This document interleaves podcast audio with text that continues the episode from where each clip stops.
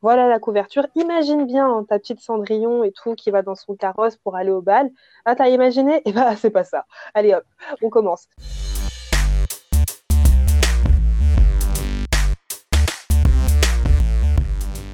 Salut tout le monde et bienvenue sur Dispoils. Dispoils, c'est le podcast littéraire qui ne se prend pas au sérieux. Et on se retrouve pour un tout nouvel épisode sur Cinder de Marissa Meyer. Et aujourd'hui, je ne suis pas seule, je suis avec Capucci Books. Hello Capucci Books. Salut. oh non, mais je commence déjà à rire. du coup, est-ce que tu veux bien me présenter? Euh, donc, je m'appelle Delphine, j'ai 28 ans et j'ai un compte Instagram qui parle de littérature et qui s'appelle effectivement Capucci Books. Je t'ai envoyé un petit message pour savoir si tu voulais qu'on fasse euh, une lecture commune puis qu'on débriefe euh, bah, aujourd'hui sur sur Dispoils et tu as été super sympa. Tu as dit oui, bien sûr, allez. Et euh, tu m'as proposé Cinder. Donc, euh, c'est le premier tome d'une, euh, d'une saga. Ouais, les chroniques lunaires. C'est ça, les chroniques lunaires. Et du coup, on l'a lu, bah, on l'a lu. Et puis là, on va commencer à débriefer. je t'avais proposé de faire le, le résumé. Est-ce que tu veux bien, du coup, le résumer en quelques, quelques mots, quelques lignes, quelques phrases, comme tu le sens? Ouais, j'avais hésité à lire juste la quatrième de couverture et en fait je trouve que le résumé de la quatrième de couverture est pas top. Du coup, ça va être le freestyle Capucci Box où on est euh, dans un monde euh, de science-fiction dystopique qui se passe après quatrième, euh, quatrième guerre mondiale qui a décimé la planète et qui a reconstruit plusieurs continents euh, qui sont maintenant dirigés par des empereurs. Et on va suivre l'histoire de Cinder, qui est une jeune fille de à peu près 21 ans, je crois, dans le livre, qui n'est rien d'autre qu'une cyborg. Voilà, c'était euh, une humaine qui a eu des accidents et qui a eu euh, plusieurs prothèses robotiques qui ont remplacé sa main et son pied. Et du coup, elle évolue en tant que cyborg dans ce monde futuriste. Elle a un petit métier, elle est mécanicienne, elle répare des androïdes sur des marchés et elle vit avec sa belle-mère et ses deux demi-sœurs, ce qui ne sera pas sans rappeler une certaine, euh, un certain conte de fées. Et euh, dans ce monde, elle va rencontrer le prince qui est donc le fils de l'empereur euh, régent actuel, qui vient par hasard dans sa boutique pour lui demander de réparer son androïde qui est cassé, puisque c'est elle la meilleure mécanicienne de sa ville et même de son pays. Et l'histoire va dérouler de là. Ça va, je vais pas trop spoiler euh, Non, moi j'ai trouvé ça, j'ai trouvé ça parfait. T'as vraiment bien détaillé. J'aurais pas pu dire euh, plus en tout cas. oh, tu vas me faire rougir. Ah. Quand tu m'as proposé en fait ce, ce, livre, Cinder, ça faisait un moment qu'il était dans ma palle parce que j'aime beaucoup les contes et du coup je voulais m'essayer aux réécritures. Donc j'étais tombée sur le roman et tout ça, mais j'avais plus du tout l'histoire en tête. Donc j'étais contente que tu me le proposes. mais du coup, quand j'ai lu le synopsis, quand j'ai redécouvert le synopsis, j'étais vraiment perplexe parce que j'appréciais le côté dystopique parce que j'en lis beaucoup, mais j'avais totalement oublié le côté euh, cyborg et j'étais en mode what the fuck, Cendrillon c'est un robot et tout. Enfin vraiment je comprenais, je me suis dit qu'est-ce que je vais lire? Et avec aussi ce côté euh, pandémie mondiale et tout et Cinder du coup elle serait vraiment la clé pour résoudre euh, pour bah, pour guérir la planète. Donc c'était un peu Cendrillon, euh, super-héros robotique. Enfin bref, j'étais un peu, un peu perdue. Je, ne savais pas trop à quoi m'attendre en fait. Et euh, ouais, bah, en fait, je savais pas dans quoi je m'embarquais. Donc j'ai ouvert ce roman en me disant, je vais lire un truc sur des robots je je vois pas en quoi Cendrillon peut avoir un rapport avec des robots, mais bon, de toute façon, j'ai essayé de rester l'esprit, j'essaie de rester l'esprit ouvert, voilà. Et euh... il y a une phrase qui résume très très bien tout ça. Je crois que c'était sur la première édition en 2013. Ouais. Euh, sur la quatrième de couverture, il y avait euh, c'est quand les princesses euh, rencontrent Star Wars ou je sais pas quoi. non, c'est vraiment la phrase n'importe quoi qui te dit ok c'est un univers complètement barré. Ouais. Il va falloir que je m'accroche à ça. non mais en plus à un moment quand je lisais, j'ai pensé à Star Wars aussi, donc ouais, ouais, je confirme. C'est un peu une princesse qui rencontre Star Wars, un truc totalement barré. Et du coup, tu as pensé à quoi quand tu as lu le, synopsis? Alors, euh, moi, quand j'ai lu le synopsis, euh, en fait, je m'attendais beaucoup trop à une réécriture de conte euh, de Cendrillon de par le titre déjà, Cinder. Et, euh, et, donc oui, on... alors effectivement parce que j'ai pas lu le résumé exact de la quatrième de couverture, mais il met en avant les demi-sœurs, la marâtre, euh, et que c'est une jeune fille voilà abandonnée, machin et tout. Et donc je me suis dit, je vais relire Cendrillon, mais juste dans un monde euh, de science-fiction. Et je m'attendais vraiment à la réécriture pure et dure, comme presque un copier-coller comme j'en ai tant lu en fait. Juste tu transposes l'histoire dans un autre univers. Et dès les premières pages, j'ai fait oh.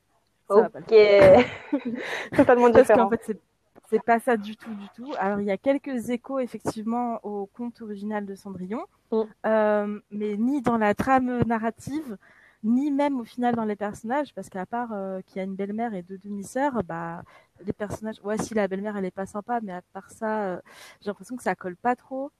Donc, euh, en fait, il faut vraiment se détacher du conte original et encore plus de la version Disney et, euh, et, et découvrir une toute nouvelle histoire. Et c'est vrai que, bah, comme je t'avais dit, c'est pas la première fois que j'essaie de le lire. Je crois que je m'y étais pris deux fois auparavant et à chaque fois, j'avais lâché ma lecture pour ça, en fait.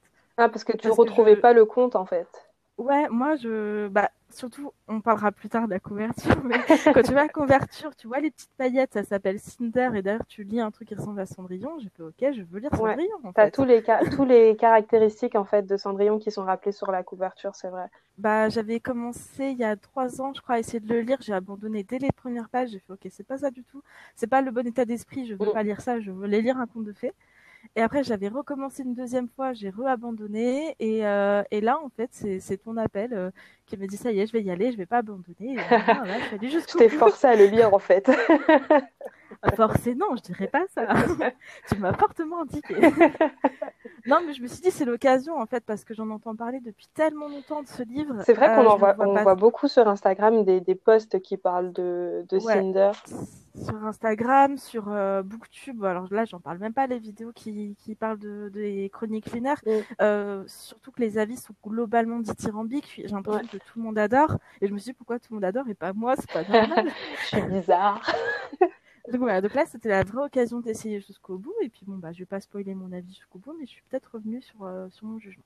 Oui, bah du coup, on va, vu que tu as lâché plusieurs fois, on va revenir sur euh, le premier chapitre. Apparemment, ce qui t'a pas du tout plu. Donc, on va essayer d'en discuter un, peu plus. Donc, euh, cette première scène, ce premier chapitre, en fait, on, on rencontre euh, Cinder qui est dans un, dans un atelier donc euh, j'ai trouvé que c'était vraiment la, la, scène la moins classe, euh, la moins glam de l'histoire parce que en fait elle est euh, dans son atelier, elle est en train de dévisser sa jambe, sa jambe cyborg en fait. Donc voilà, elle a sa vis, elle a son, son tournevis, elle a sa jambe, elle est juste en train de, de dévisser sa jambe. Donc c'est c'est une scène un peu euh, particulière et qui, qui donne pas envie en fait. Tout de suite, moi, Cinder, elle m'a fait un peu un peu de la peine, elle m'a fait un peu pitié et après, tout au long du chapitre, en fait, on se rend compte que vraiment, elle vit, vit pas une vie facile. Donc déjà, c'est un cyborg, on comprend pas trop. Euh, et aussi, il y a tout ce côté où le fait qu'elle soit cyborg, bah, ça, euh, ça, ça fait qu'elle est discriminée en fait par des, par des personnes dans, dans sa ville. Donc, on a une scène avec un enfant, euh, l'enfant de la boulangère, Sacha Chang, si je dis pas de bêtises. Et en fait, la boulangère a dit à son fils, je t'ai dit de ne pas rester à côté d'elle, quoi. Et on comprend que, bah, on a lu, qu'elle lui dit ça parce que, bah, en fait, elle est, euh, elle est cyborg, quoi, et que ça, ça déplaît.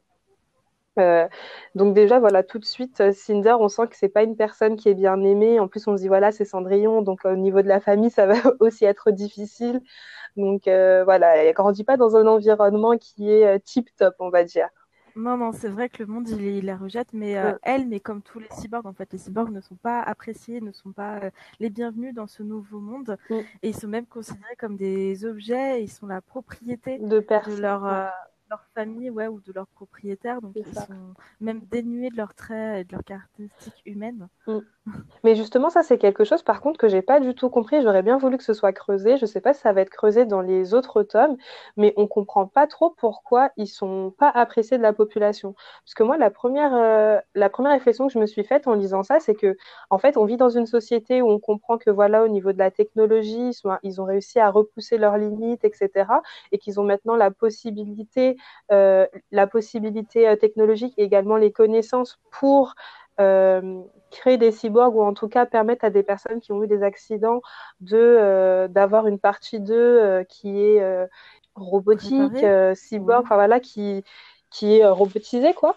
Et en fait, malgré le fait qu'ils aient l'opportunité et la chance de pouvoir faire ça, ben, ben les personnes qui, moi j'ai envie de dire, profitent en fait, enfin profitent, non, qui ont la chance de, de profiter de, de ces. Enfin, de profiter, c'est pas bien parce que c'est pas le bon terme, profiter. Je dis profiter depuis tout à l'heure, mais en fait, si tu as eu un accident et que voilà, tu as une partie de toi qui est, qui est qui est cyborg, c'est pas une chance. Mais bon, on se comprend.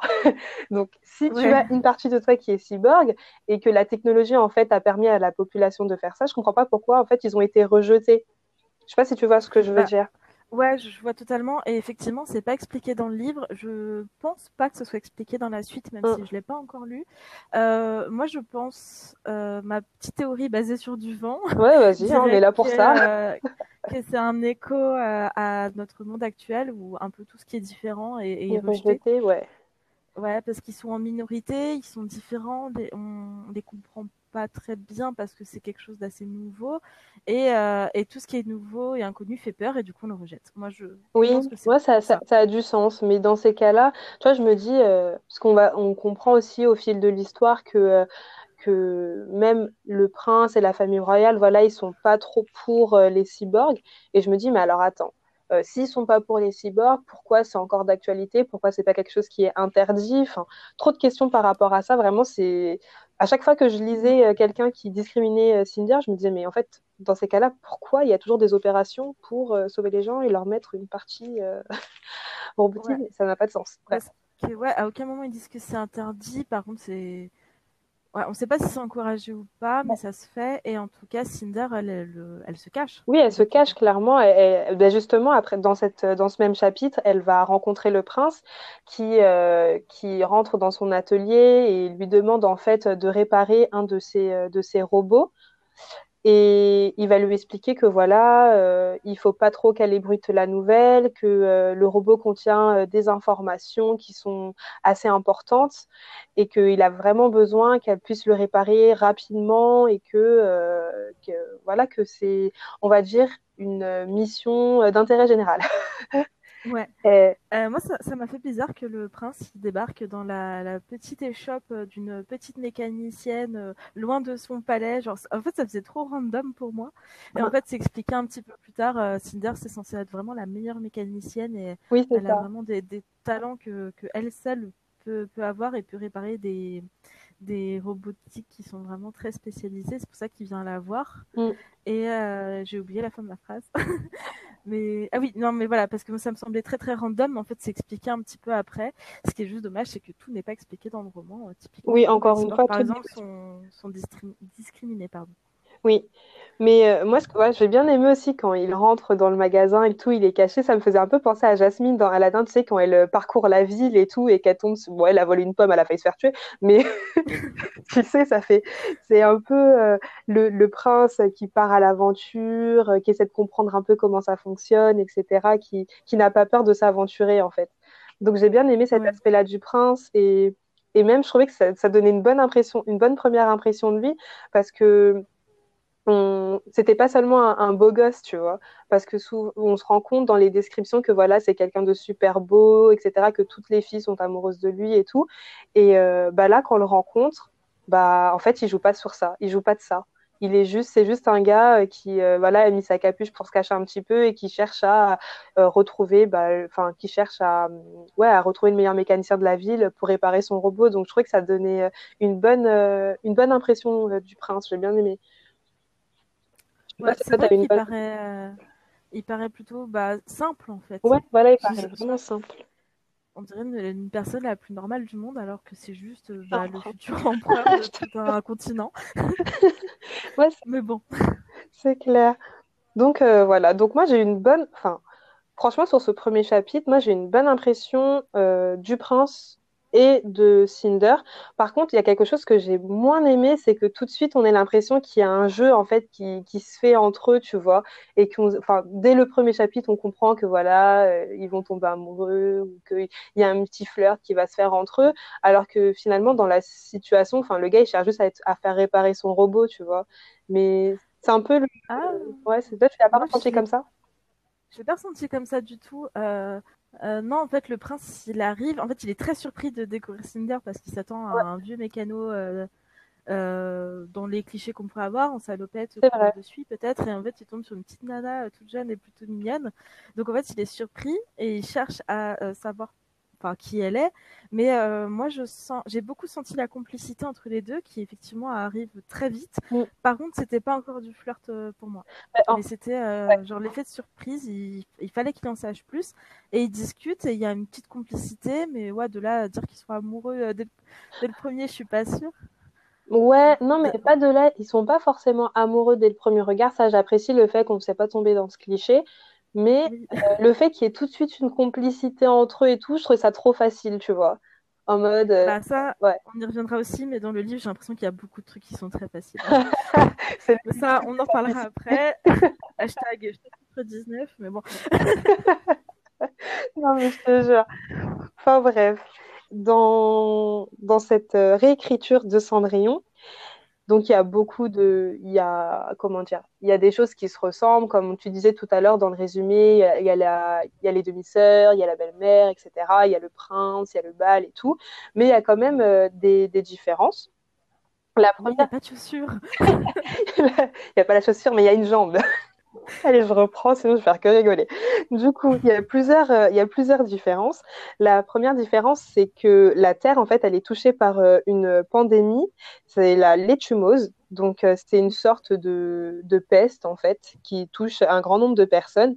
Et justement, à la fin du premier chapitre, on se rend compte que bah, que la létumose peut toucher, euh, peut toucher tout le monde parce que la boulangère, du coup, qui avait discriminé euh, Sacha il y a quelques pages de ça, en fait, elle voit qu'elle a des taches sur le corps, etc. Donc, en fait, elle est touchée par euh, la létumose et c'est une panique totale, même pour Cinder qui est cyborg. Donc, on se rend compte que, du coup, peut-être que Cinder, malgré le fait qu'elle soit cyborg, peut être touchée par, par la létumose. Donc, voilà, on se, on se rend compte que c'est vraiment quelque chose qui fait peur. C'est une maladie qui est vraiment pas maîtrisée. Enfin, c'est quelque chose qui qui, ouais, bah, qui fait peur, tout simplement. Je sais pas où j'allais avec ma phrase. ouais, moi, j'ai, euh, parce qu'au début, ils disent oui, il y a, effectivement, il y a les tumeurs depuis euh, plusieurs mois, voire années, euh, mm. qui déciment une partie de la population. La, la maladie, elle se contracte par voie aérienne, donc il suffit que quelqu'un soit juste à côté de toi pour que tu puisses la contracter. C'est très rapide. Et quand j'ai, il y a la, effectivement la scène avec Sacha et que il y a les espèces de policiers qui arrivent et qui crament tout, tu sais, au lance-flamme. Ils crament la boutique, tout ce qu'elle aurait pu toucher avec tout ce qu'elle aurait pu être en contact. Et que Cinder, elle, du coup, elle roule sous son échoppe pour se protéger et se cacher parce que euh, elle risque d'être mise en quarantaine aussi vu qu'elle était dans un espace réduit avec, euh, cette personne. C'est là, où, en fait, euh, pendant Célina, j'ai fait, ok, la violence de la maladie, quoi. Ouais. Ça fait peur à ce point on pourrait juste croire que c'est une grosse grippe et qu'effectivement ils sont malades et tout. Et en fait, non, ça tue euh, quasiment 100% des personnes, qui, l'attrapent. Ouais. et puis en fait, voilà, tu as des espèces de pompiers policiers qui, euh, qui atterrissent en, 30 secondes à peine et qui crament tout. J'ai fait, ok, ah, mm. effectivement, c'est quelque chose de très très sérieux et qui fait vraiment peur. Qui fait vraiment peur, c'est ça. Et du coup, on se rend compte que bah, personne n'est à l'abri. Ce même jour, en fait, Cendrillon va être avec euh, sa demi-sœur Péonie. C'est aussi une différence, elle s'entend bien avec l'une de ses demi-sœurs. Et euh, du coup, elle va être avec sa, demi-sœur euh, Péonie. En fait, Péonie va attraper euh, la, la létumose et elle va du coup entrer en quarantaine. Péonie va entrer en quarantaine. Et comme tu viens de le dire, vu que ça tue pratiquement toutes les personnes qui est long, on, se, on comprend que c'est un aller sans retour vers le centre de quarantaine et que bah, Péonie est, est, est condamnée. Alors que Péonie est littéralement la seule personne qui aime Cinder. Oui, qui la considère. Ouais, qui la considère. Et, euh, et là, en fait, moi, c'est vraiment une scène, je pense que c'est la scène qui m'a marquée euh, dans, dans, le livre, c'est euh, la confrontation, en fait, avec la belle-mère de, de, Cinder, quand Cinder va rentrer chez elle, alors que Péonie a été amenée en quarantaine. Donc, bon, voilà, c'est une méchante belle-mère, donc on s'attend à tout ce que les méchantes belles-mères peuvent faire dans les, dans les, dans les contes, euh, une, une, chambre sale, a fait le ménage, etc. Donc, euh, sur les premières pages, on voit que la méchante belle-mère, elle veut pas que Cinder aille au bal. On se dit, ok, bon, c'est comme dans le conte, hein, on n'attendait pas moins de la belle-mère. Ensuite, euh, elle lui dit de travailler, etc. Et elle lui prend tout son salaire pour payer ses propres factures. On se dit, ok, pas de souci, c'est la méchante belle-mère et tout. Et puis là, quand Cinder, elle rentre, sa belle-mère euh, lui dit, bah, écoute, euh, vu que t'es une, vu que t'aimes Péonie, hein, bah, tu vas, euh, tu vas donner ton corps à la science. Donc du coup, on va faire des, des des expériences sur toi pour essayer de sauver ta sœur et voilà.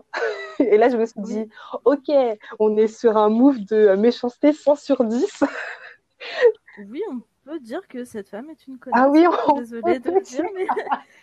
non, mais en fait, il n'y a rien à sauver chez elle, parce qu'effectivement, euh, donc Cinder rentre, donc Poeny est emmenée euh, d'urgence au centre de quarantaine, Cinder rentre, sans être mise en quarantaine déjà, voilà. Et elle doit annoncer la nouvelle et direct la, belle-mère, elle lui dit que c'est de sa faute. Ouais. Euh. elle lui fait comprendre que c'est de sa faute parce que Pony a voulu accompagner Cinder. Euh, je sais plus ce qu'elle C'était dans euh, elle a je sais pas quoi. oui, c'était un random. Elle cherchait des pièces pour ses, ses androïdes et du coup sa petite sœur qui l'aime bien, elle voulait juste l'accompagner. Mm. Mais du coup la marâtre dit ouais bah voilà c'est ta faute si elle est tombée malade. Donc déjà culpabilisation puissance 1000. Je te jure. Et euh, de deux, bah, puisque euh, ta petite sœur elle est malade à cause de toi, et eh ben en fait on va te, te donner ou ouais, te vendre ou te donner à, à la science parce qu'en fait ils font des expériences sur les cyborgs vu qu'ils sont pas considérés comme des êtres humains pour euh, essayer de trouver un, antidote. Ouais. parce que non, on va pas tester des humains, on va tester cette sous-catégorie de la population, c'est bien plus simple. c'est horrible, mon dieu, ce que je raconte. Mais voilà. Et donc, la marade qui n'a aucun sentiment, euh, aucun pour Cinder, bah, elle va carrément donner son corps euh, tel, euh, tel un sac à patates. littéralement. Pour qu'on puisse, ouais, qu'on puisse faire tout plein de batteries de tests et qu'elle servent de, d'espèces de, mm, mm, mm. cobayes à, la science. Non, mais c'est effectivement une scène assez dure et assez horrible. C'est super violent. En fait, enfin, on se rend vraiment compte que déjà, elle enfin, elle a un dégoût vraiment prononcé pour les cyborgs. Euh, donc là, en fait, toute la méchanceté que euh, Cinder avait pu avoir au début du livre, en fait, elle se le reprend en pleine tête avec sa, avec sa belle-mère. Ensuite, on se rend également compte que bah, euh, sa belle-mère, elle a vraiment peu de considération, voire pas du tout de considération pour Cinder, alors que bah, elle l'a elle accueilli chez elle, etc. Elle l'a vu grandir. Et en fait, elle a vraiment aucun attachement à Cinder. C'est, ça Non, non, parce que pour elle, c'est ça, c'est un cyborg, c'est vraiment un être humain, encore membre de sa famille, et, et pas, pas un, un, être qui mérite de l'amour et de l'attention. C'est ça. C'est c'est toute la noirceur de ce personnage qui ressort dans cette scène. oui, on la voit pas souvent, mais quand on la voit, euh... voilà. Ah, ça fait des frissons c'est sûr. Et puis attends, parce qu'il faut également ajouter qu'elle euh, donne Cinder, enfin elle donne, elle la vend parce que euh, en fait, en donnant Cinder euh, à la science, en fait, on lui, on lui donne de l'argent. Donc c'est aussi mmh. un, un, move intéressé, tu vois. Bah oui, Il y a aussi cette partie. Dessus, ouais. Les patates, ça rapporte. Ouais, c'est clair. Enfin bref, du coup, c'est comme ça que Cinder, elle devient un rat de laboratoire. Exactement. Tout simplement, elle devient un rat de laboratoire et elle va rencontrer le docteur Erland qui lui essaie de découvrir un antidote ou un vaccin bah, pour, euh, pour protéger la, la, population de la létumose. Et il va faire plusieurs expériences euh, sur Cinder. Et à partir de là, en fait, on va se rendre compte qu'il y a quelque chose qui se passe euh, avec Cinder parce qu'elle semble pas affectée comme les autres par la létumose. On peut même dire que elle, semble immunisée en fait. Ouais, le premier avis c'est elle semble immunisée de naissance mm.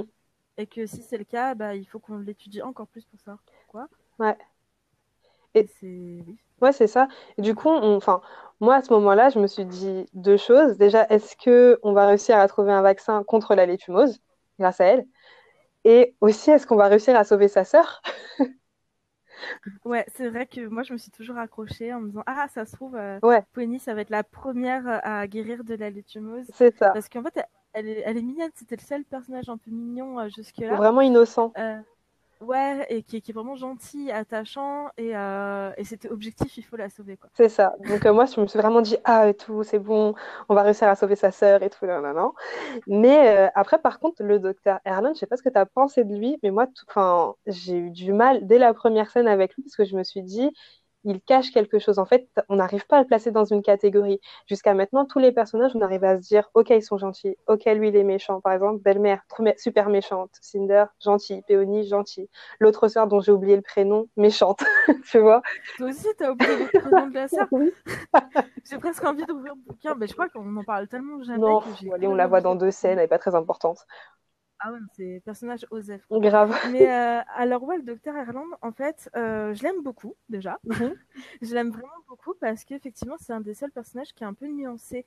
Euh, moi, c'est ce que je reproche un peu genre young adulte auquel les chroniques lunaires appartiennent, c'est que souvent c'est très manichéen et t'as des personnages qui sont très blancs ou très très noirs. C'est clair. Et il n'y a, pas trop place au gris. Et, et, ça manque un peu de subtilité. Et là, le docteur Erland, il arrive quand même assez rapidement dans l'histoire, parce que je crois que c'est chapitre oui. ah, même à bien avant même. Il arrive vraiment dans le chapitre 9, 10. C'est vraiment au tout début de l'histoire. On se spoil pas beaucoup ici. Donc dès le début de l'histoire, en fait, on a quelqu'un qui est un petit peu plus nuancé, que effectivement, comme tu l'as dit euh, si bien, on peut pas vraiment le mettre dans une case. Et, euh, et en fait, j'ai pas tout à fait euh, réussi à, mettre des, des, mots sur lui, à savoir effectivement à quel camp il appartient. Et je pense qu'en fait, c'est quelqu'un de très très neutre dans le sens il n'est pas du côté de l'Empire, il n'est pas du côté euh, forcément des gentils, il est du côté du peuple. Moi, je et, euh, qu'il est de son côté à lui. Hein. moi, j'avais l'impression qu'il était du côté du peuple et qu'il aimait bien les, les, les, humains, en fait, tout simplement, et qu'il avait envie de les voir guérir, et que c'est pour ça qu'il voulait faire un, un, vaccin, un, antidote en tout cas, mais pas, effectivement, pas pour servir son, son empire, pas pour servir euh, quelqu'un au-dessus de lui, genre juste Ouais, il veut faire le bien. Voilà. Ah, donc tu considères que c'est un gentil quand même bah, En fait, je le considère quand même assez neutre. Parce que si pour le bien, il faut qu'il fasse quelque chose de mal, je pense qu'il pourrait le faire, si tu vois ce que je veux dire. Ouais, bah, il teste quand même, c'est, il fait quand même des expériences sur des cyborgs. Hein. Donc de base. dans, dans, leur univers, c'est autorisé, tu vois. Pour nous, c'est très répréhensible et, et moralement discutable. Pour eux, c'est quelque chose de logique. Ouais, c'est vrai. C'est plus le regard extérieur qui fait dire euh, que c'est pas bien moi, je l'ai perçu en tout cas comme, euh, comme quelqu'un d'assez neutre, voire un tout petit peu plus du côté des gentils que du méchant, mais euh, effectivement très nuancé, et ce jusqu'à la fin pour moi. Ouais, c'est vrai que jusqu'à la fin, on... on a du mal à le cerner. on a du mal à cerner. Mais c'est l'une des raisons pour lesquelles j'ai bien envie de continuer aussi euh, pour voir ce que, comment ce personnage va évoluer. Mais bon, je donnerai mon avis après. Ensuite, on a une autre différence du conte euh, originel, c'est qu'il y a une guerre contre la Lune. Donc, euh, du coup, on a des habitants sur la Lune, déjà, ok. et euh, leur reine, et ils ont une reine, Levana. Et du coup, il y a tout ce côté politique, en fait, dans, dans Cinder, avec des négociations entre, du coup, les habitants de la Lune, enfin, la reine Levana et euh, le prince Kai et tous ses conseillers pour trouver un compromis et éviter du coup une guerre contre euh, les lunaires parce qu'ils savent parce que les terriens savent très bien que les lunaires sont beaucoup plus puissants qu'eux et s'ils devaient euh, démarrer une guerre en fait les, habitants de la terre en faire perdraient cette guerre. Donc euh, c'est une partie que j'ai beaucoup aimée dans le récit et ça m'a, c'est ce qui m'a fait encore plus apprécier euh, le prince Kai parce qu'en fait on se rend compte qu'il fait vraiment tout pour son pays, il est prêt à faire des, sacrifices et c'est également un, fin stratège. Il y a plusieurs scènes euh, que je vais pas spoiler, mais il y a plusieurs scènes dans le dans le roman où voilà il y a vraiment un jeu un jeu entre la reine Levana et lui pour savoir qui aura l'ascendant sur qui en fait. Et à chaque fois, il se, il se relance la balle, etc. Et c'est une partie que, que j'ai beaucoup, beaucoup aimée.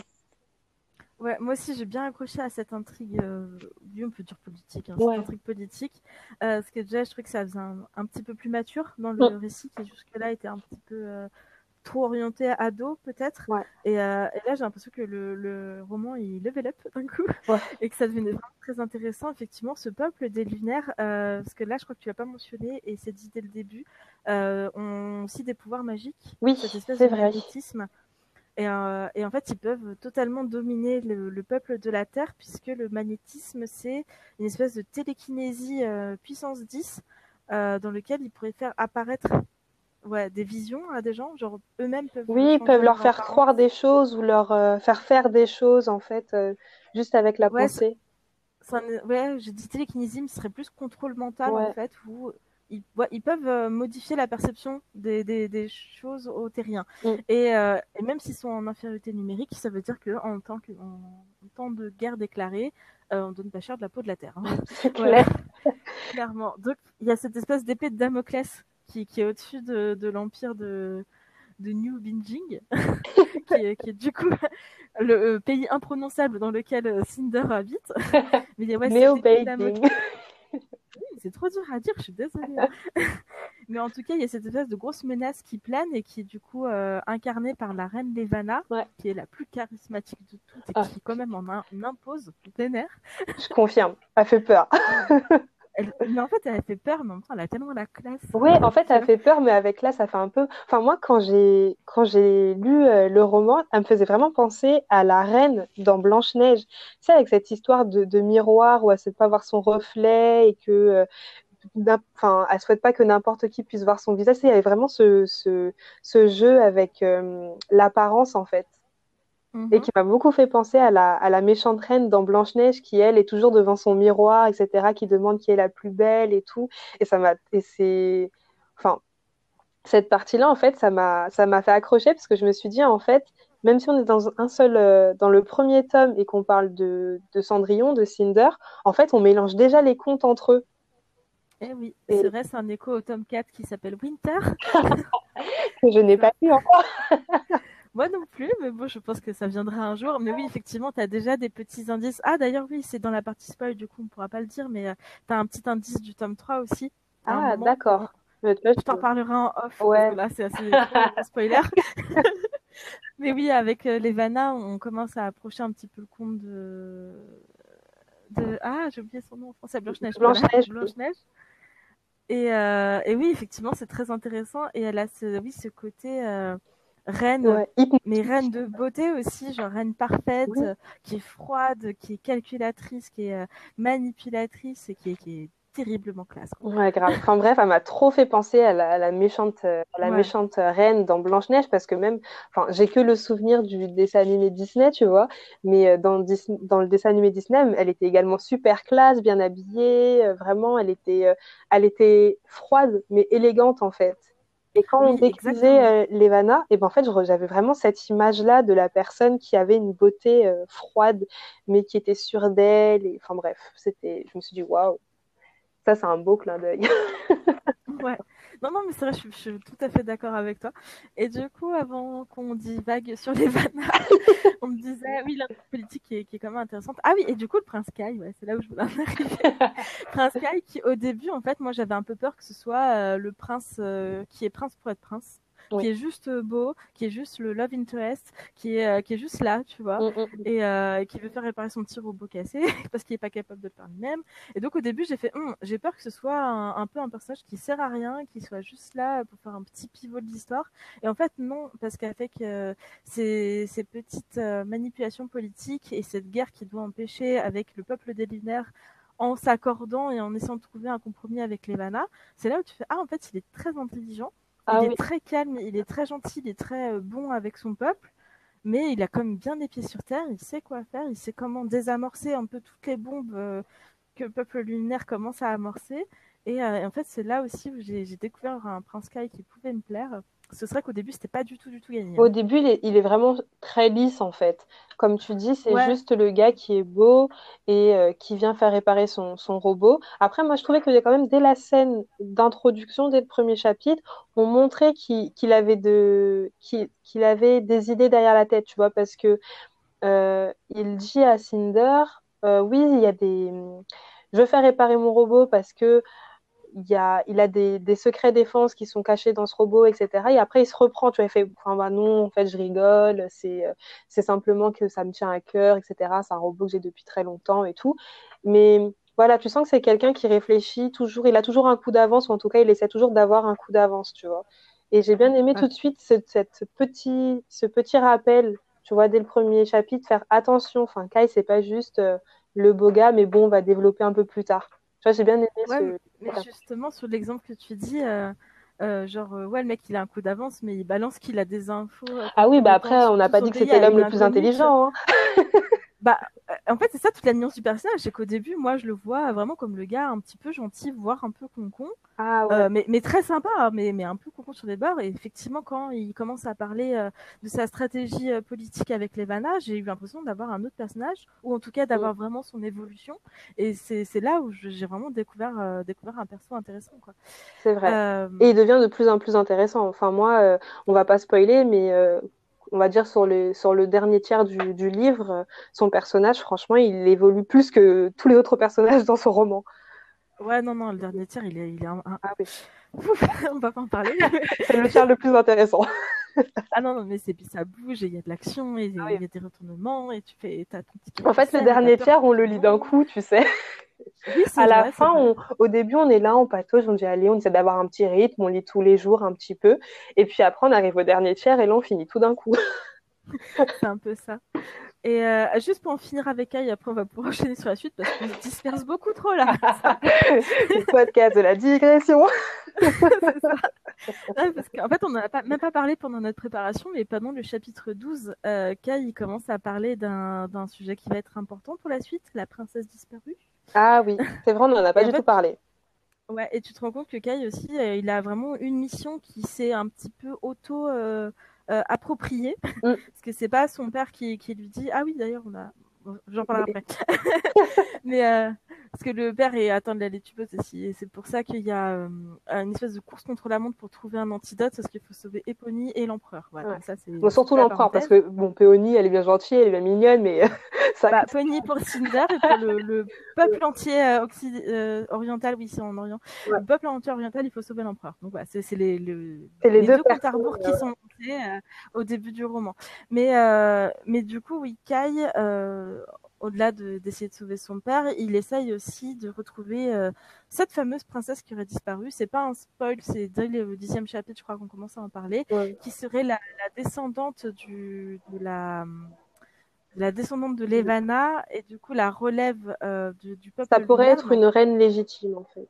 Ouais, c'est ça, ça pourrait être l'héritière, sauf qu'en fait, elle est euh, déclarée morte et disparue depuis 13 ans, 13 ans, quelque chose comme ça. Ouais, je crois quelque chose comme ça. Une dizaine d'années. Il y a des rumeurs qui diraient qu'en fait, elle serait peut-être pas morte, elle serait peut-être en convalescence de son accident, etc. On ne sait pas. Un peu la légende d'Anastasia. Est-ce qu'elle est morte ou est-ce qu'elle est cachée? En fait, c'est une espèce de grosse légende. Personne n'a aucune certitude. On en parle comme ça de temps en temps. Et euh, Kai, il a décidé d'essayer de la retrouver, de savoir si cette rumeur elle est vraie ou pas, pour euh, éventuellement renverser les vanas. Mais euh, voilà. Mais donc, c'est euh, oui dès le début tu vois que Kai il a plusieurs euh, objectifs très précis en fait et très mm. tracés et que euh, il souhaite sauver son peuple en fait. C'est un prince qui, qui, est sérieux dans sa mission. Et il souhaite trouver des solutions. Il veut pas juste être le prince encore une fois beau gosse. Ben, un peu la première impression que toi tu avais eu un personnage lisse et lui justement il veut casser ça quoi. Ouais, il veut tout faire pour, pour sauver son, son, pays et prendre la bonne relève de, de, son père, quoi. Et il étudie toutes les possibilités qu'il a et surtout il va au bout des choses. C'est ça que j'ai bien aimé. Moi, je suis d'accord. Bah, du coup, euh, on va, tu vas me dire si finalement tu as aimé euh, Cinder. Enfin, quel, enfin, si tu devais les points positifs, qu'est-ce que tu dirais? Alors, les points positifs. Euh... bah, déjà, euh, moi qui n'aime pas la science-fiction, bah là, j'ai adoré. Voilà, mais c'est peut-être le côté effectivement dystopie, euh, réécriture de contes, etc. qui, m'a plu. Mais euh, l'ambiance générale, euh, j'ai adoré. Voilà, cette espèce de pandémie, de, cette peur constante, ce, monde irréel. Tout m'a plu en fait dans cet univers. donc ça, ça m'a beaucoup plu. Et puis, euh, vas-y, donne-en un pendant que moi je réfléchis au deuxième. non, ben, écoute, moi j'ai bien aimé déjà que la romance ça prenne pas trop de place en fait euh, dans, ah, dans l'histoire parce que je suis vraiment pas fan des romances, mais alors vraiment, vraiment pas fan. Et même si j'ai fait un épisode sur Franklin Love, je suis quand même pas fan. et euh, du coup, j'ai bien aimé que bah, cette partie-là prenne pas une grosse place dans, dans le livre. Euh, et après, j'ai bien aimé aussi que le côté cyborg, même si tout à l'heure j'ai pu dire que voilà, on comprenait pas trop pourquoi ils étaient mal aimés euh, de la population, ça n'a pas pris une place, euh, c'était pas, ça restait cohérent en fait. On, mm. Les personnes qui étaient cyborgs, voilà, elles n'avaient pas des super pouvoirs ou je sais pas quoi. Enfin, ça sort. C'était pas de la science-fiction comme on peut avoir par exemple dans Star Wars. Je reprends l'exemple euh, que tu disais tout à l'heure, mais voilà, ça reste cohérent, c'est quelque chose qu'on peut imaginer. Donc, euh, c'est plus une avancée technologique que quelque chose vraiment de d'imaginaire. Donc, j'ai bien aimé ça. Ouais. Donc le côté dystopie, bah moi de toute façon je, suis une mordue des dystopies ah, toujours, donc euh, pour ça c'était acquis d'avance. Euh, ouais, cette aventure, comment elle est rythmée, j'ai aimé. Euh, j'ai aimé l'écriture qui était très fluide. Ouais, c'est vrai que l'écriture elle est, elle est fluide, hein. même si ah, il y a des. C'est ça, ça se lit super bien. En fait, même si des fois il y a des chapitres où il se passe pas grand chose, malgré ça, en fait, on, on arrive à pas s'ennuyer. C'est assez assez, assez surprenant. C'est super bien équilibré en mm. fait. Et, euh, et, même si c'est marketé euh, très jeunesse comme bouquin, bah pour moi, pas du tout. C'est euh, plutôt du young adulte bien, bien ancré. Ça aborde des sujets qui sont sérieux. Genre, effectivement, une, une maladie qui décime la population, une pandémie mondiale, des conflits politiques et tout ça. Ça fait, ça fait très mature en fait. Et ça, j'ai bien aimé. Et puis il y a des scènes assez violentes aussi, assez dures à lire. Donc, Ouais, et, euh, et, ça transmet beaucoup d'émotions en fait, mm. parce que euh, au début tu es très compatissant avec euh, les premiers personnages, tu t'y accroches, après tu as peur pour eux. Ça. Quand l'aventure se, se, révèle au troisième tiers du bouquin, tu as ton cœur qui s'emballe aussi. Enfin, c'est non, il est très très émotif comme comme livre. Je suis d'accord, je suis d'accord. Et après, dans les côtés, euh, dans les côtés négatifs, euh, je sais qu'il y a un point sur lequel on veut toutes les deux revenir. Donc, oui. peut-être si on parle pas de ce point, on peut, on peut garder ce point vraiment pour la fin. Mais euh, si tu as d'autres points, je fais un peu de suspense. Allez, si vous voulez savoir quel est ce point, restez jusqu'à la fin.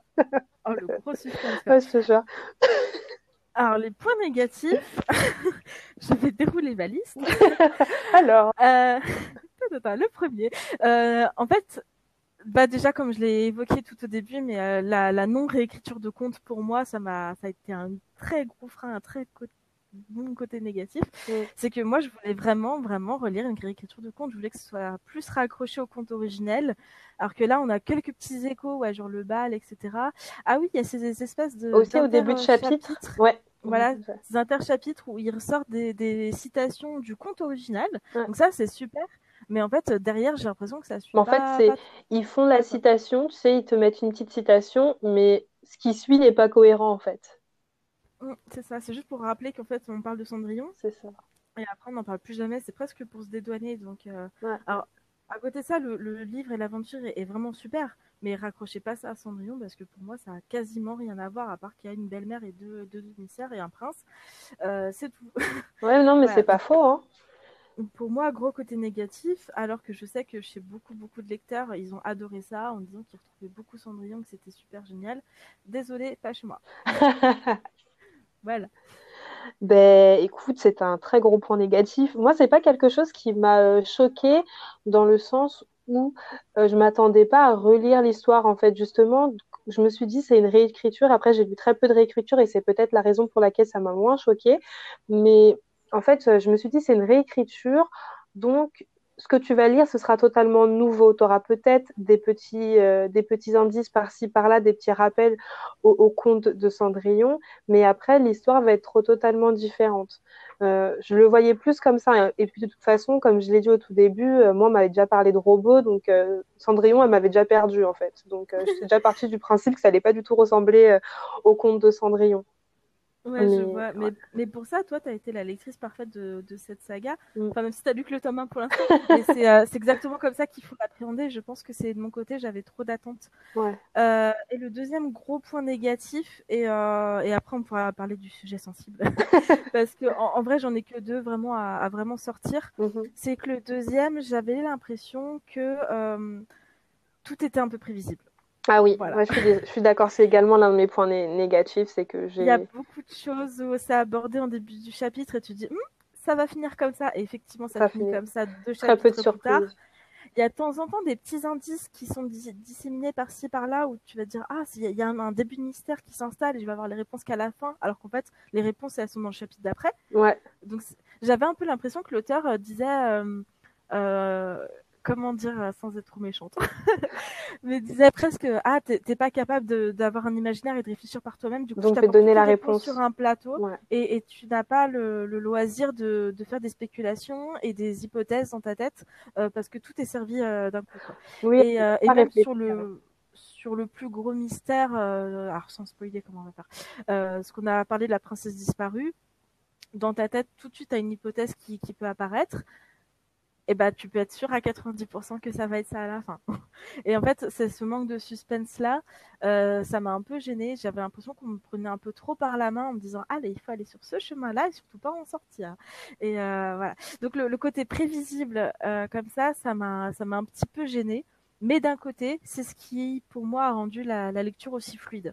Oui, je pense, oui.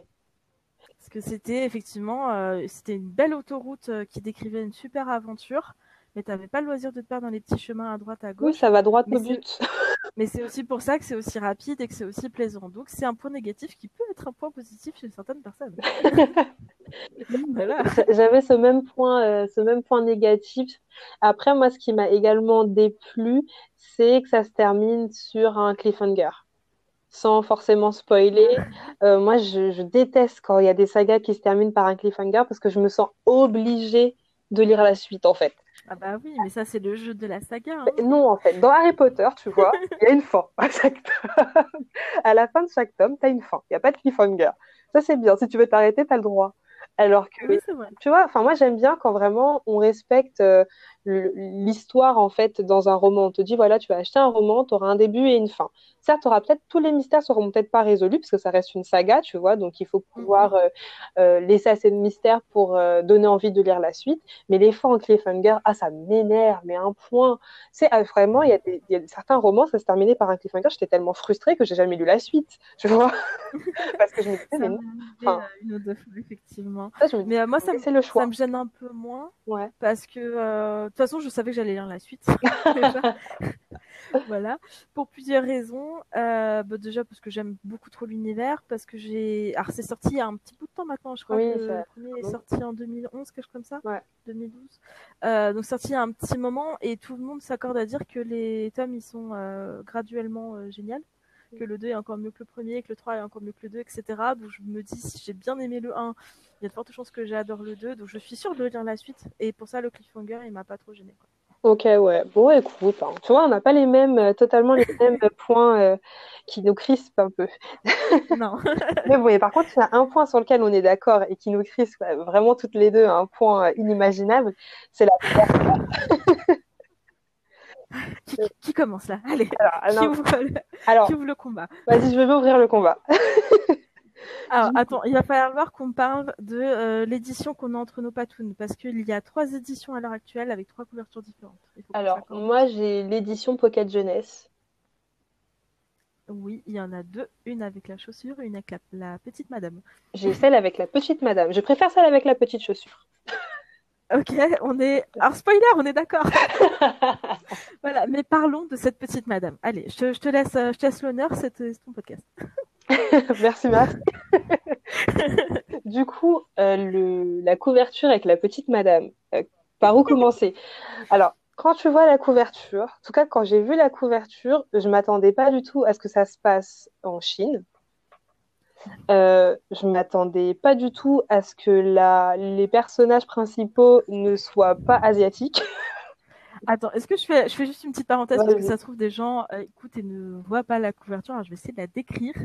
On est sur un paysage de nuit dans une forêt avec euh, beaucoup de roses en fond comme un crépuscule, un putain de carrosse en forme de citrouille avec des fleurs dessus. Bah, le carrosse de Cendrillon, quoi. Euh, comme... Voilà, enfin, ouais, c'est ça, ça fait un peu une forme de courge, des petites fleurs, une petite couronne dessus. Ça les roses. Et par devant, on a une, euh, une jolie blonde, elle est magnifique, effectivement. Mm. Une jolie femme euh, blonde avec des cheveux longs et bouclés dans une robe bleue qui vole au vent. Et on aperçoit ses bras et ses, et ses, mains qui sont, euh, qui sont très clean. Et, et par devant encore, le Cinder dans une très jolie police. Et cette phrase qui ne veut rien dire, même dans le futur, les histoires commencent par Il était une J'avoue, ça veut rien dire, ça Ce n'est pas dans le livre, ça n'a rien à voir avec le roman, c'est juste du marketing. Donc maintenant qu'on a cette, euh, cette image de, de, magnifique princesse blonde immaculée dans sa robe bleue qui vole au vent, je te laisse terminer. oui, en fait, euh, bah. Tu parlais des personnages asiatiques. Oui, donc on a des personnages asiatiques euh, et euh, le personnage sur la couverture est blond. What the fuck. Il y a un carrosse sur la couverture. J'ai jamais entendu parler de carrosse dans le dans le roman. en fait, éventuellement un Hoover, mais c'est tout. C'est ça, ou même une voiture, mais bon, une citrouille, non. Mhm. Donc, en fait, j'ai pas du tout. En fait, la couverture fait tout pour t'induire en erreur normalement, la couverture est censée te permettre d'imaginer un peu, de te projeter dans l'histoire. Et là, en fait, la couverture a fait tout le travail inverse. Elle te dit, voilà la couverture, imagine bien hein, ta petite Cendrillon et tout qui va dans son carrosse pour aller au bal. Ah, t'as imaginé? Eh ben, c'est pas ça. Allez hop, on commence. Mm. donc, ouais. euh, donc, oui, je, c'est, c'est quelque chose. En fait, ça te donne zéro indication, c'est trompeur. Et euh, tu sais, moi, j'imaginais. Enfin, non, peut-être qu'on va parler un peu de quelle couverture on aurait imaginé après. Je te laisse, euh, je te laisse enchaîner. D'accord. Bah moi c'est pareil en fait, mais c'est ça fait écho à ce que je disais en tout premier, c'est que moi j'ai vu ça la couverture, je l'ai trouvée magnifique. Elle est sublime. Il y a, y a, rien à dire. Sauf que euh, bah, je m'attendais à lire Cendrillon dans sa robe bleue et qui monte dans son carrosse rose et qui va à son putain de balle. et, euh, et c'est ça et tout. Un, un, super roman dystopique qui se passe en Asie où euh, Cinder s'appelle Cinder Lynn. Donc euh, effectivement, c'est pas euh, un personnage immigré par exemple qui vivrait en Asie. Son nom a une consonance asiatique. Donc tu t'imagines une, une femme au trait asiatique Là, on te présente une blonde. Quoi. Franchement, ça, ça m'a mis en colère, hein, je te jure. je lisais le, livre, mais je suis pas, je suis pas en colère contre le roman. Je suis plus en colère contre, la, maison d'édition qui a laissé clairement, qui a laissé passer ça, quoi. C'est, euh, c'est un espèce de, de, vieux coup marketing, euh, mais soit disant, je sais pas. Euh, euh, les, les, jeunes, ils seraient pas capables de lire un, un monde futuriste avec des, ah bah des enjeux politiques, et surtout si ça se passerait en Asie, genre je sais pas. Non, mais c'est ça, je me suis demandé pourquoi cette couverture en fait? Genre, euh, est-ce qu'ils se sont dit, euh, si on propose un personnage sur la couverture qui est asiatique, on n'aura pas de public? euh, bah, moi, j'ai eu peur que ce soit ça, ouais. bah... ou, faire écho à Disney, parce que bah, là, c'est vraiment la blonde dans sa robe bleue. Ça fait très la, la Cendrillon de Disney. Bah oui. Donc, je pense qu'ils se dit, on va ramener un, derrière, hein, ça reprend les contours arrondis, etc. C'est Ouais, totalement. Donc moi je pense que c'est un gros coup marketing du style euh, bah, les euh, les personnages racisés bah ça vaut moins du coup on va pas va pas en mettre. On va rappeler euh, tout ce qui se passe euh, dans le Cendrillon de Disney comme ça ça va nous apporter tout le public qui adore Disney. Et, euh, et on va essayer de tromper les gens comme ça. Ouais. voilà, Sauf que moi, je suis énervée maintenant.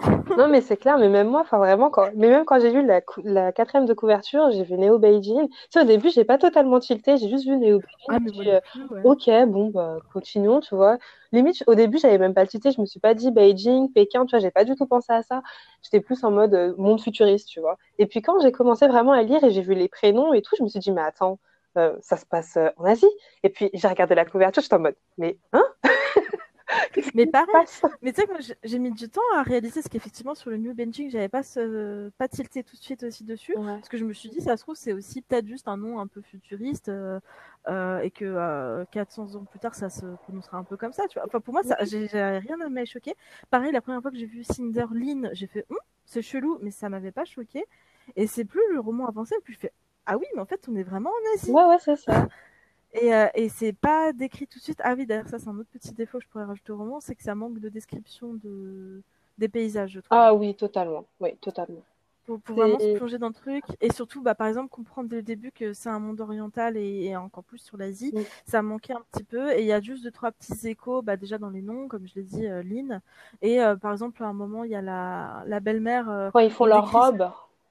Ouais, décrit sa tenue ouais. et c'est un kimono. Tu fais ah oui d'accord. Ok ouais. mais vraiment en Asie. Mais, euh, mais c'est pas assez euh, c'est pas assez. C'est pas assez prononcé, c'est pas assez décrit. Ouais, je suis carrément. Exactement. Et cette euh, couverture fait que confirmer tout ça quoi. C'est j'ai l'impression qu'on essaie d'enlever ça à l'univers qui est pourtant si riche et, et vraiment ça m'a mis en colère quoi. Bah ouais, mais moi aussi. En fait, j'irais, enfin, ce qui m'a énervé, c'est surtout que euh, j'ai l'impression que c'était trompeur, tu vois. Moi, limite, euh, tout le whitewashing, vois, j'étais en mode, ok, bon, c'est du déjà vu, mais le fait que euh, on est vraiment un, un, comment dire, quelque chose de totalement différent entre la couverture et l'histoire et qu'il n'y a vraiment aucun rappel sur la couverture en fait. Euh, sur, sur la couverture de l'histoire, je me suis dit, mais en fait, qu'est-ce qu'il propose? Parce que moi, je suis quelqu'un qui achète beaucoup ses livres grâce aux couvertures. Il suffit qu'une couverture me plaise. Des fois, je lis même pas la quatrième, euh, le quatrième de couverture, le 696. Il suffit que la couverture me plaise, j'achète le livre. Tu vois. Et après, des fois, ça me plaît pas. Bon, ça, c'est de ma faute. Mais euh, j'aurais dû lire le synopsis. Mais je me base beaucoup sur la couverture, tu vois. Et je me dis, peut-être que si j'avais vu que la couverture, sur la, avec la couverture, c'était des personnages euh, asiatiques, que c'était dans un autre univers, peut-être que je l'aurais lu plus tôt, tu vois, parce que justement, je me dis, l'objectif de la réécriture de contes, pour moi, c'est un peu de s'évader, de redécouvrir une histoire, vraiment d'avoir euh, de la nouveauté, tu vois. Et mm, mm. ça aurait été. Du coup, je me serais dit, ah, cool, l'auteur, il a. Enfin, l'autrice, elle a fait des. Elle a fait des choix un peu différents, elle s'est mise en danger un peu. Donc, tu sais, c'est vraiment une nouvelle aventure. J'aurais vraiment plus plus envie de découvrir ce livre. Alors que là, je me suis dit, bon, c'est une réécriture un peu euh, typique. Euh, tu vois la couverture, tu dis, bon, bah, carrosse, robe bleue, il manquait plus que la petite chaussure, tu sais, euh, puis c'est bon, quoi, tu avais tous les éléments, tu savais que tu allais relire le conte. Et en fait, c'est pas vrai. Donc peut-être que c'est aussi la raison pour laquelle il y a des personnes qui ont été déçues. Tu, vois, tu disais que tu t'attendais les deux premières fois à vraiment une, une, réécriture basique de Cendrillon, mais en même temps, quand tu vois la couverture, tu peux que t'attendre à ça. Ah oui, oui, mais je pense que c'est pour ça que j'ai été beaucoup trompée. Et, euh, et pour moi, au-delà de, euh, de tromper le public euh, et, et, les futurs acheteurs et lecteurs de, de, cette saga, pour moi, la maison d'édition, ils ont aussi pas respecté l'auteur. Effectivement, mm. comme tu dis, elle, elle, a créé un univers qui, qui, est très, qui est très riche, qui met tout en avant parce que, bah, alors, je vais pas forcément spoiler les autres tomes, mais euh, j'ai lu dans les résumés que ça va se passer sur d'autres continents, entre autres l'Afrique aussi, que euh, dans le tome 4, euh, on parle d'un personnage qui est une femme noire. Enfin, il va se passer plein de trucs trop cool, et, euh, et, en fait, juste en une couverture, en mm. un petit dessin, ouais. la maison d'édition, elle balaye tout ça, quoi. Parce que, euh, alors, grâce sur mon compte, parce que quand j'ai publié la chronique de Singer sur mon compte Instagram, mm -hmm. j'ai euh, une de, de, des personnes à laquelle je suis abonnée qui s'appelle Eurydice, qui m'a mentionné aussi le whitewashing du tome 4, et il est encore plus horrible. Oh là là. Je sais pas si tu as eu l'occasion de le voir. J'ai pas encore vu, non. Mais on met, je mettrai tout ça du coup dans la description, euh, les, les, différents ouais. comptes Instagram que tu as cités, etc., pour qu'on puisse tous euh, voir de quoi tu parles. Parce que, euh, alors juste en une phrase, et pareil, on spoil pas du tout le tome 4, mais euh, le tome 4 sera sur Blanche-Neige, qui en fait était une personnage, qui est un personnage d'une femme noire, d'une jeune femme noire. Et en fait, Pocket Jeunesse a sorti une couverture où c'est une jeune femme blanche, ah ouais. L'absence de respect est présent chez Jeunesse. Mais sauf que moi, comme quand j'ai vu Cinder la première fois, parce que bah, quand je suis allée acheter mon exemplaire de Cinder, j'ai vu les automnes dans, le, dans la FNAC. Mm -hmm. Oui, je vais chez la FNAC, je suis une vendue, voilà. mais en fait, j'ai vu les, les katas, mais j'ai fait Ah, les autres couvertures, elles sont toutes aussi belles, je suis trop contente. Et j'ai vu la petite Blanche-Neige à la peau toute pâle, aux cheveux noirs et lisses. Et je me suis dit C'est Blanche-Neige, tu vois. Bah oui. Et quand, euh, quand ma, ma copine Insta m'a commenté euh, Ah, t'as pas vu le whitewashing du tome 4 J'ai fait Quoi? Pardon? Et donc là, je lis dans le résumé qu'effectivement, euh, on va parler d'un personnage noir. Et ils ont sorti euh, la, la nouvelle édition en 2020 de, euh, de Winter, ouais. du coup, et euh, ils ont changé la couverture pour faire apparaître une jeune femme noire aux cheveux noirs et bouclés. Ouais, de respecter un peu l'histoire, quoi. Ce qui fait que tu as deux couvertures du, du même, euh, du même roman avec une fois une femme blanche, une fois une femme noire. Oh, de quoi perdre en fait les lecteurs, mine de rien. Ah non, mais ça, c'est, je sais pas pourquoi. Je, je, je suis même pas sûre d'avoir envie de savoir, mais du coup, ça m'énerve, ça trompe et les lecteurs. C'est un manque de respect flagrant du. Euh, de l'univers de l'auteur, ouais. Ouais, c'est euh, le genre de truc qui va me révolter, effectivement. Ah là là là là. Bon. Voilà. Pocket. On a fini le couverture gate. encore des trucs à dire. Ah, bah non, bah du coup, je pense qu'on a quand même bien parlé. Ça fait, euh, ça fait 50 minutes qu'on est là, donc je pense qu'on va conclure. Avant de terminer, ouais. euh, avant de terminer l'épisode, à chaque fois, en fait, je lis euh, deux avis qui viennent de, de, du net. Donc là, j'ai trouvé deux avis euh, sur Instagram, dont un tu m'as proposé. Donc j'ai un avis positif et un avis négatif. Pour finir sur une bonne note, on va commencer par dire l'avis négatif. Très bien. Je pense que c'est mieux, parce que sinon ça fait beaucoup trop de mauvaises notes à la fin. Du coup, l'avis négatif vient de wonderfactory.fr. C'est un avis que j'ai pris sur Instagram. Je vous remettrai du coup le, le, compte dans les commentaires pour ceux qui veulent suivre ce merveilleux compte. Alors du coup, euh, wonderfactory.fr nous dit alors, cette série a eu tellement de succès que j'avais certainement de grandes attentes, mais je me suis retrouvée désappointée face à des personnages plats et à une intrigue aussi creuse que prévisible. Même si le livre se vend comme une réécriture de Cendrillon, pour moi, il n'entre pas dans cette catégorie. Il y a certes des clins d'œil au conte, mais l'essence du texte original n'est pas là. Les questions de l'identité, de la reconnaissance de sa valeur propre et de la figure paternelle sont bien amorcées, mais elles ne sont pas traitées en profondeur. On reste en surface. Et quid de l'identité de la femme La chaussure est remplacée par un pied mécanique. J'aurais pu passer outre les symboliques différentes de ces deux éléments si le pied mécanique avait servi à quelque chose. Mais retirez-le de l'histoire et ça ne change rien. Retirez ce qui tourne autour de la pantoufle de Cendrillon et vous aurez une fin toute différente. En gros, Cendrillon n'est qu'un habillage de surface. Enlevez les éléments qui font Cendrillon à Cinder et l'intrigue n'en sera pas bouleversée. C'est donc pas une vraie réécriture à mes yeux. Ajoutez à ça des rebondissements tellement prévisibles que ça en devient agaçant et des personnages très peu attachants. Je développe plus dans la vidéo, je vous invite à aller voir. Alors, je vous invite également à aller voir sa vidéo du coup, parce que Wonder Factory a mis un article, un post sur Instagram et elle a également posté une vidéo sur YouTube, donc je la mettrai également dans les commentaires. Euh, et ensuite, on va, on va terminer par euh, le, petit avis euh, positif parce que Wonder Factory a bien descendu Cinder. C'est vrai qu'elle elle l'a bien démonté, mais pour moi, c'est très juste en fait. Dans les points négatifs que j'avais abordés, elle a bien résumé. Par contre, elle, elle, est un peu extrême ah dans son avis, alors que nous deux, je pense qu'on est beaucoup plus nuancés. Oui, on a beaucoup plus. Au final, on, au final, on a apprécié notre lecture toutes les deux. C'est ça. Bah, après, il faut quand même laisser du choix. Voilà, au moins, euh, on, on, dit aussi ce qui va pas dans les, dans les, dans les romans, tu sais. il faut tout pour faire un monde. C'est ça. Et maintenant, on veut la vie positive pour terminer sur une bonne note. du coup, la vie positive est de Hello Booking, également euh, trouvé sur Instagram. Donc, Hello Booking nous dit J'ai dévoré cette lecture, ça se lit très bien et c'est addictif. J'avais toujours envie d'en savoir plus, et là, je voudrais les autres tomes. Dès le début de l'histoire, je me suis attachée à notre héroïne, Cinder. Elle est drôle, charmante et humaine. Elle donne cette intensité au roman qui fait que je ne que vous ne le lâchez pas, pardon, j'ai bugué. Et elle nous donne envie de toujours découvrir plus. Je crois que vous l'aurez compris, j'ai adoré ce roman. Il m'a donné envie de lire plus ce genre littéraire. Et voilà. Bah, C'était un très beau avis positif. Hein. oui, simple et efficace. Hein, simple et efficace, je te jure. Franchement, c'était, euh, c'était parfait.